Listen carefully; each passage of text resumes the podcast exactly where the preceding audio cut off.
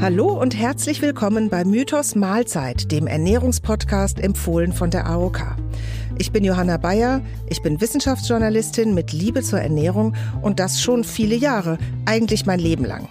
Mehr über mich finden Sie im Netz auch auf meinem eigenen Blog, der heißt Quark und so. Hier in Mythos Mahlzeit möchten wir Licht in die, ich nenne sie mal Blackbox Ernährung bringen also den Wirrwarr an Ratschlägen und Studienmeldungen entknoten, die den Alltag fluten. Wonach sollten wir uns beim Essen richten? Nach dem, was Oma schon wusste? Oder nach Influencern oder offiziellen Empfehlungen? Wer kennt die überhaupt? Und wie hängen Ernährung und Gesundheit zusammen? All das und mehr möchte ich mit Expertinnen und Experten in Mythos Mahlzeit besprechen. Jetzt lade ich Sie ein, mitzuhören und mitzudenken, wenn Sie verstehen möchten, was hinter der sogenannten gesunden Ernährung wirklich steckt. In der ersten Folge haben wir schon über allerlei Diäten und Abnehmmythen gesprochen und wir wissen jetzt auch ein wenig mehr darüber, warum Abnehmen und Gewicht halten so schwer ist. In dieser Folge wollen wir uns anschauen, was Übergewicht bedeutet, besonders das stärkere Übergewicht, die Adipositas. Wir sprechen aber auch über das andere Ende des Spektrums bei den Essstörungen, die Magersucht. Mit mir im Studio ist wieder, wie in der ersten Folge, Professor Dr. Johannes Erdmann. Er ist Internist, Hormonspezialist, Diabetologe und Professor für Ernährungsmedizin an der Hochschule Wein, Stefan Triesdorf. Er sitzt mir hier gegenüber im Studio. Ganz herzlich willkommen. Danke, dass Sie noch einmal bei uns sind. Vielen Dank für die Einladung. Und bevor wir jetzt einsteigen ins Thema, hören wir uns noch mal ein paar Stimmen an, die Bernd Schlupeck, der bei mir im Studio ist, mein Kollege auf der Straße gesammelt hat, dazu, wie Leute ihr Essverhalten beschreiben und welche kleinen Ausreißer sie haben. Was man auf jeden Fall nicht machen darf, ist zu gucken, wie viel Kalorien jetzt was hat, weil das kann dann auch schlimm enden oder je nachdem. Also meine drei Mahlzeiten zu essen, damit ich nicht so Heißhungerattacken bekomme oder so. Das ist mir wichtig und nicht so viel Süßes und dann halt eher Alternativen. Ich habe halt einmal im Monat Cheat Day. Da esse ich halt fast alles, was ich möchte. Zwei, drei Pizza oder vier, fünf Burger. Ja, Professor Erdmann, Sie waren Oberarzt an der TU München in der Adipositas-Sprechstunde. Jetzt könnte man sagen, mein Gott, Übergewicht, es ist heute so häufig. Was braucht es denn da, so eine besondere Sprechstunde oder Spezialambulanz? Welche Leute kommen dahin? In so eine Spezialsprechstunde für Adipositas kommen natürlich Leute, die schon viele, viele Diätversuche äh, unternommen haben, zum Teil auch mit durchaus beachtlichem Erfolg, dann aber gemerkt haben, dass sie zum einen wieder in alte Ernährungsgewohnheiten zurückgekommen sind, zum anderen vielleicht auch das ein oder andere körperliche Problem zusätzlich bekommen haben. Manche haben Diabetes äh, entwickelt.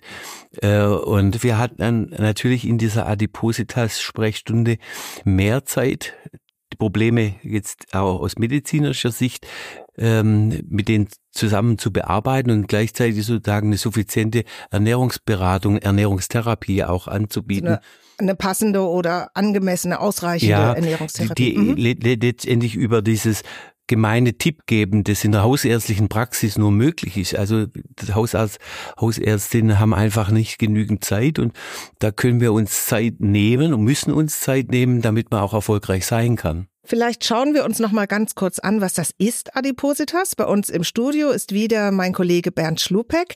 Bitte, was genau ist Adipositas? Adipositas, das schwere Übergewicht, ist eine chronische Krankheit. Menschen mit Adipositas sammeln übermäßig Fettgewebe an. Die Gründe sind vielfältig. Ernährung, Lebensstil, wenig Bewegung, die genetische Veranlagung, bestimmte Krankheiten oder Medikamente. Ein Mensch gilt als adipös oder krankhaft übergewichtig, wenn der BMI gleich oder über 30 ist. In Kilogramm übersetzt heißt es, ab 15 bis 20 Kilogramm zu viel ist man adipös. Ein BMI zwischen 25 und 30 bedeutet leichtes bis mittleres Übergewicht. Also ich glaube ja, 15 bis 20 Kilo Übergewicht, das fällt vielen Leuten ja gar nicht richtig auf als schweres Übergewicht. An den Zustand haben sich ja viele gewöhnt. Die dicke Oma, der Opa mit dem Bierbauch, das kennt man doch. Ja, man, man erwartet das geradezu, dass die Leute übergewichtig sind. Ist doch normal. Und normal ist, wenn es viele sind. Das ist ja auch irgendwie demokratisch. Ja, dann, dann verschieben sich da ja auch eben die äh, Normen und die Wahrnehmung dessen, was in Ordnung ist, oder? Natürlich mit dieser quasi neuen Normalität nimmt natürlich das Risiko für Hochdruck, Diabetes, Fettstoffwechselstörungen, viele andere Sachen mehr äh, deutlich zu. Deswegen ist, glaube ich, müßig darüber zu reden, wenn alle dick sind, dass es dann gesund wäre. Die Tendenz gibt's aber. Also es gibt ja doch eine Reihe von Aktivisten, die sagen, wenn es viele sind, dann ist es in Ordnung, dann ist es normal. Nehmen wir Übergewicht und starkes Übergewicht daher einfach hin. Also dick ist jetzt in Ordnung. Ich würde das äh, in manchem nicht akzeptieren nennen, sondern resignieren vielleicht eher. Äh, die Frage ist halt, wie kann ich sozusagen den Leuten, die betroffen sind von diesen quasi Adipositas mitverursachten Erkrankungen, ähm, Hilfe anbieten, eine, eine suffiziente Therapie, Beratung, wenn sie das dann möchten. Ja, also äh, natürlich wollen nicht alle Leute abnehmen. Also abnehmen ist letztendlich was sehr individuelles und der, der, der Wunsch danach ja, wird immer geäußert. Aber ich glaube, dass wir äh, eine Illusion nachgehen, wenn wir sagen, dass alle auf einmal schlank werden wollen oder sollen. Ja, man kann das gesellschaftlich wohl nicht vorschreiben, ärztlich vielleicht schon eher, wenn es gesundheitliche Probleme gibt. Und dann kommen die ja oder sind die auch zu Ihnen in die Ambulanz gekommen. Vielleicht noch mal kurz zu ein paar Zahlen, dass wir noch mal genauer wissen, wie groß ist das Problem denn eigentlich? Etwa 17 Millionen Deutsche haben Adipositas. Damit ist ein Viertel der Erwachsenen stark übergewichtig. Frauen und Männer sind etwa gleich häufig betroffen. Zählt man Übergewicht und Adipositas zusammen, sind sogar knapp 61 Prozent der Männer und rund 47 Prozent der Frauen betroffen. 1999 lagen die Werte noch bei 56 bzw. 40 Prozent. Die Tendenz steigt also. Die Tendenz steigt. Was können Wissenschaftlerinnen und Wissenschaftler oder Gesundheitspolitiker tun, um das abzubremsen oder Adipositas und schweres Übergewicht zu verhindern? Gibt es da Lösungen? Es gibt Lösungsansätze, aber die müssen letztendlich in der gesamten Gesellschaft gemeinsam praktisch angepackt also werden. Also nicht nur die Wissenschaft. Nee, es gibt ja auch noch Leute, die davon betroffen sind und die müssen da auch mitmachen und langfristig mitmachen. Langfristig mitmachen ist vielleicht gar nicht so einfach. Betroffen heißt ja auch, wie reagiert mein Körper? Und da gibt es einen Faktor, den man nicht so einfach beeinflussen kann, den bringt man schon mit. Das ist der sogenannte Grundumsatz. Und den erklärt uns Bernd Bernd nochmal. Der Grundumsatz ist die Energie, die der Körper für den laufenden Betrieb braucht. Also selbst wenn man einfach nichts tut. Er ist für lebenswichtige Funktionen notwendig. Das heißt, dass unser Herz schlägt, die Atmung läuft, die Leber entgiftet. Wie hoch der eigene Grundumsatz ist, hängt von verschiedenen Dingen ab. Sehr stark übrigens von den Genen. Den Grundumsatz bringt man mit.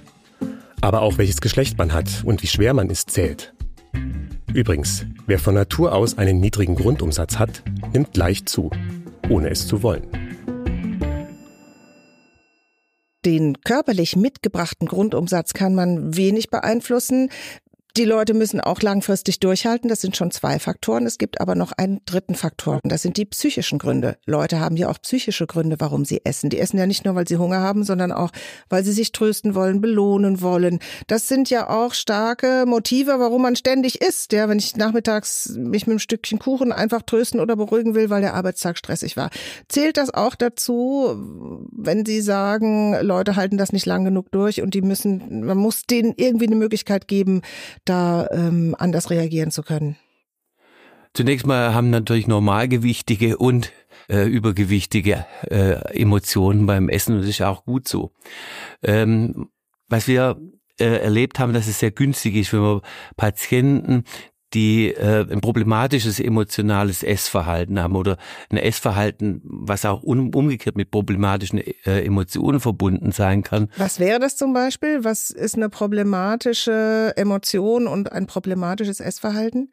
Also ich habe irgendeine Vermeidungsstrategie, die am Ende sozusagen in einen pathologischen Essanfall führt zum Beispiel. Ja. Also Frustessen. Frustessen, ja. Oder es gibt natürlich auch Leute, die äh, äh, Situationen der Einsamkeit schwer ertragen, die dann die ganze Zeit dieses wohlige Gefühl im Mund tragen, nur um letztendlich da davon quasi sich befreien zu wollen. Funktionieren tut's ja nicht, ja.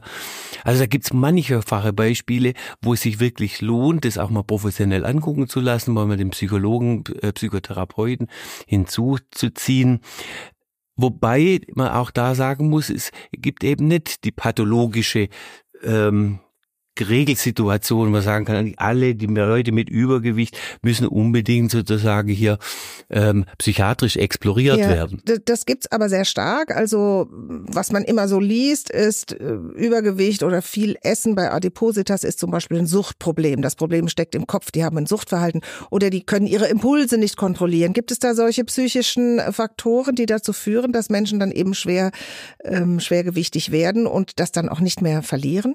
Natürlich gibt es es, aber das ist insgesamt beim relativ kleinen Anteil der Übergewichtigen und Adipösen, wenn Sie das als Kollektiv angucken, äh, sind wir da im Bereich unter zehn Prozent. Ja, es ist gar nicht so, dass die Mehrheit irgendwie eine äh, definierbare psychische Störung hat, die zumindest über das, Nor das Normalkollektiv praktisch sich äh, rausgeht. Ja. Was ihnen ja oft zugeschrieben wird, ne? Die sind disziplinlos, die haben sich nicht im Griff. Also das sind ja auch Attribute, die übergewichtigen Adipösen dann oft auferlegt werden. Das Entscheidende ist, es sind Attribute, ja. Das bedeutet noch lange nicht, dass alle so sind, ja. Wir werden in dem Kollektiv der übergewichtigen Adipösen schon Leute finden, die sich äh, schlecht steuern können, die immer wieder sozusagen Frustattacken ähm, durch Essverhalten ähm, ausgleichen äh, wollen. Auf der anderen Seite, wenn sie das ganz nüchtern analysieren, ist das Kollektiv der übergewichtigen Adipösen überwiegend nicht mit einem pathologisch äh, äh, definierbaren Essverhalten ausgestattet. Nun ist Adipositas ja recht frisch, 2020, als Krankheit anerkannt worden in Deutschland vom Bundestag zum ersten Mal. Was passiert denn jetzt? Bekommen alle auch eine Behandlung? Das wäre wünschenswert, dass man Behandlungs Angebote, die niederschwellig erreichbar sind, äh, etabliert. Bisher war das ja äh, noch sehr, sehr informell über die Krankenkassen geregelt im Rahmen der Satzungsleistung. Konnte die Krankenkasse sowas anbieten oder auch nicht? Da höre ich raus, dass es noch nicht so ist und möglicherweise auch noch ein bisschen dauert, bis alle eine Behandlung bekommen. Das ist sehr richtig. Und ähm, es gibt hier aber ganz gute Gespräche drüber, dass sich die Situation in absehbarer Zukunft erfreulich ändern kann.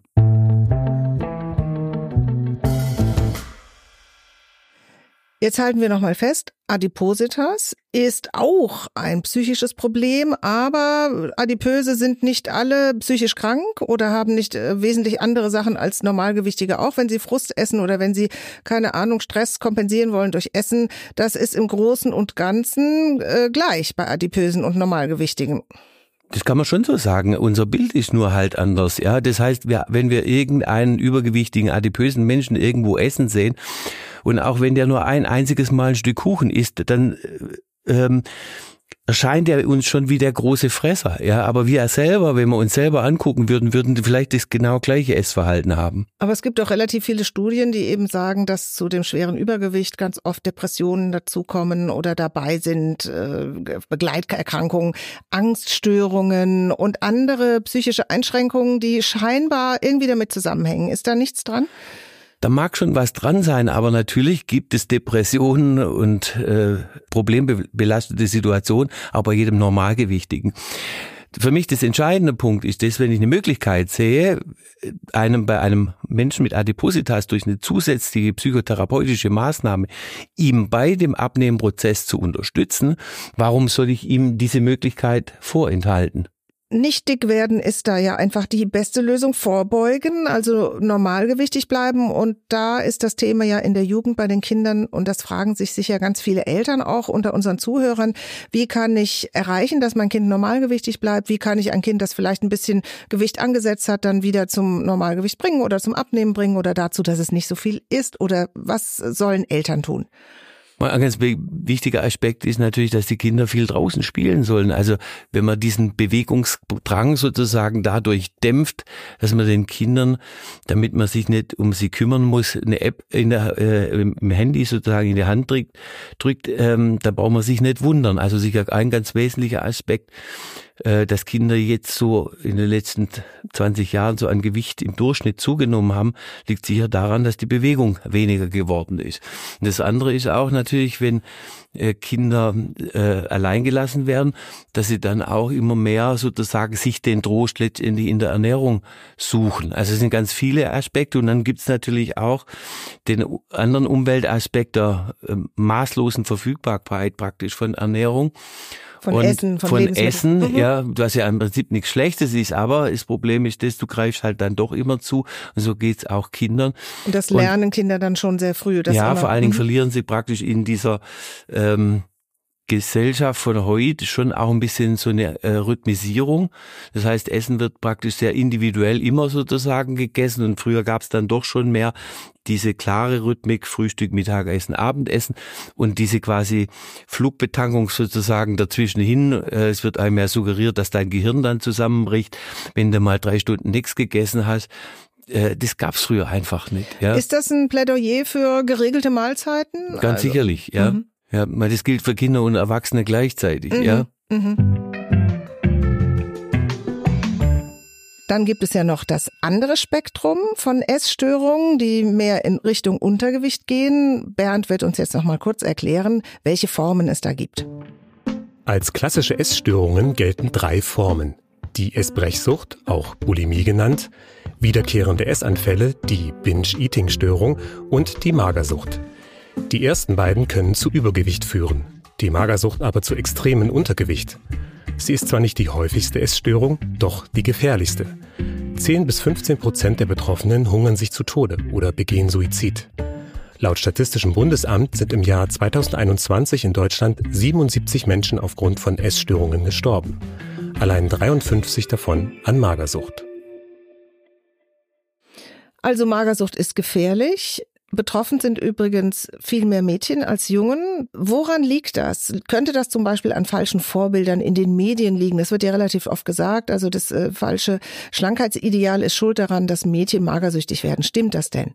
Magersucht ist eine primär psychiatrische Erkrankung, die sich in einem ähm, veränderten Körperbild manifestiert. Also das heißt, es ist keine ernährungsmedizinische Diagnose, sondern eine psychiatrische Diagnose im Sinne von einer Verhaltensstörung, aber einer schweren Verhaltensstörung.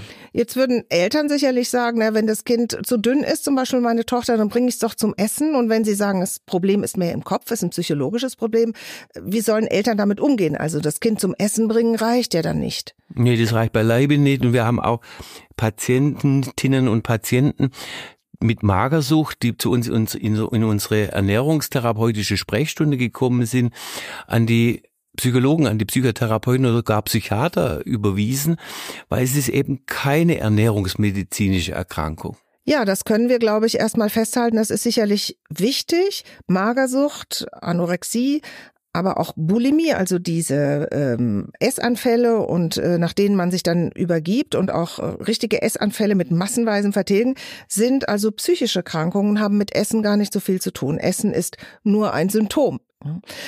Woran erkennen Eltern denn, dass ihr Kind, ob Junge oder Mädchen, magersüchtig wird oder in so eine Essstörung rutscht? Was fällt da auf im Alltag? Sie hatten das Beispiel vom Mädel erwähnt, wenn so ein Mädel sich dauernd wiegt, ja, wenn es sozusagen immer wieder versucht, sagen wir mal, am Essen sozusagen dem gemeinsamen Familienessen Veränderungen praktisch herbeizuführen, wenn man den Eindruck hat, dass es zum Beispiel anschließend erbricht. Ja, auch manchmal fällt es auch auf, wenn ähm, Kinder plötzlich viel, viel mehr aktiver sind, körperlich aktiv sind, übermäßig aktiv sind. Genau, also wenn so das Sport, auch so eine ne? gewisse Zwanghaftigkeit Ja. sich äh, daraus entwickelt.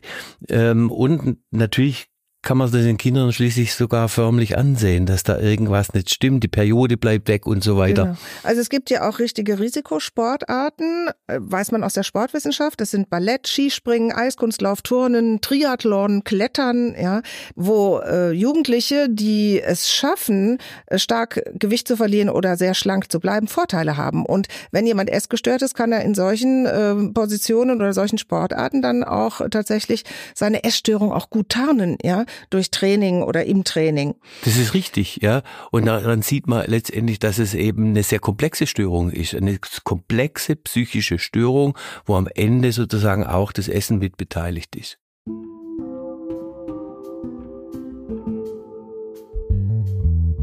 Ja, damit sind wir am Ende dieser spannenden Folge. Wir haben Einblicke getan in die seelischen, psychischen Aspekte des Essens und festgestellt, nicht alles, was da schief läuft, ist nur durch Essen zu kurieren. Vielen Dank, Herr Professor Erdmann, dass Sie nochmal bei uns waren. Vielen Dank für die Einladung. Es hat Spaß gemacht. Mir hat's auch Spaß gemacht und ich hoffe auf ein anderes Mal.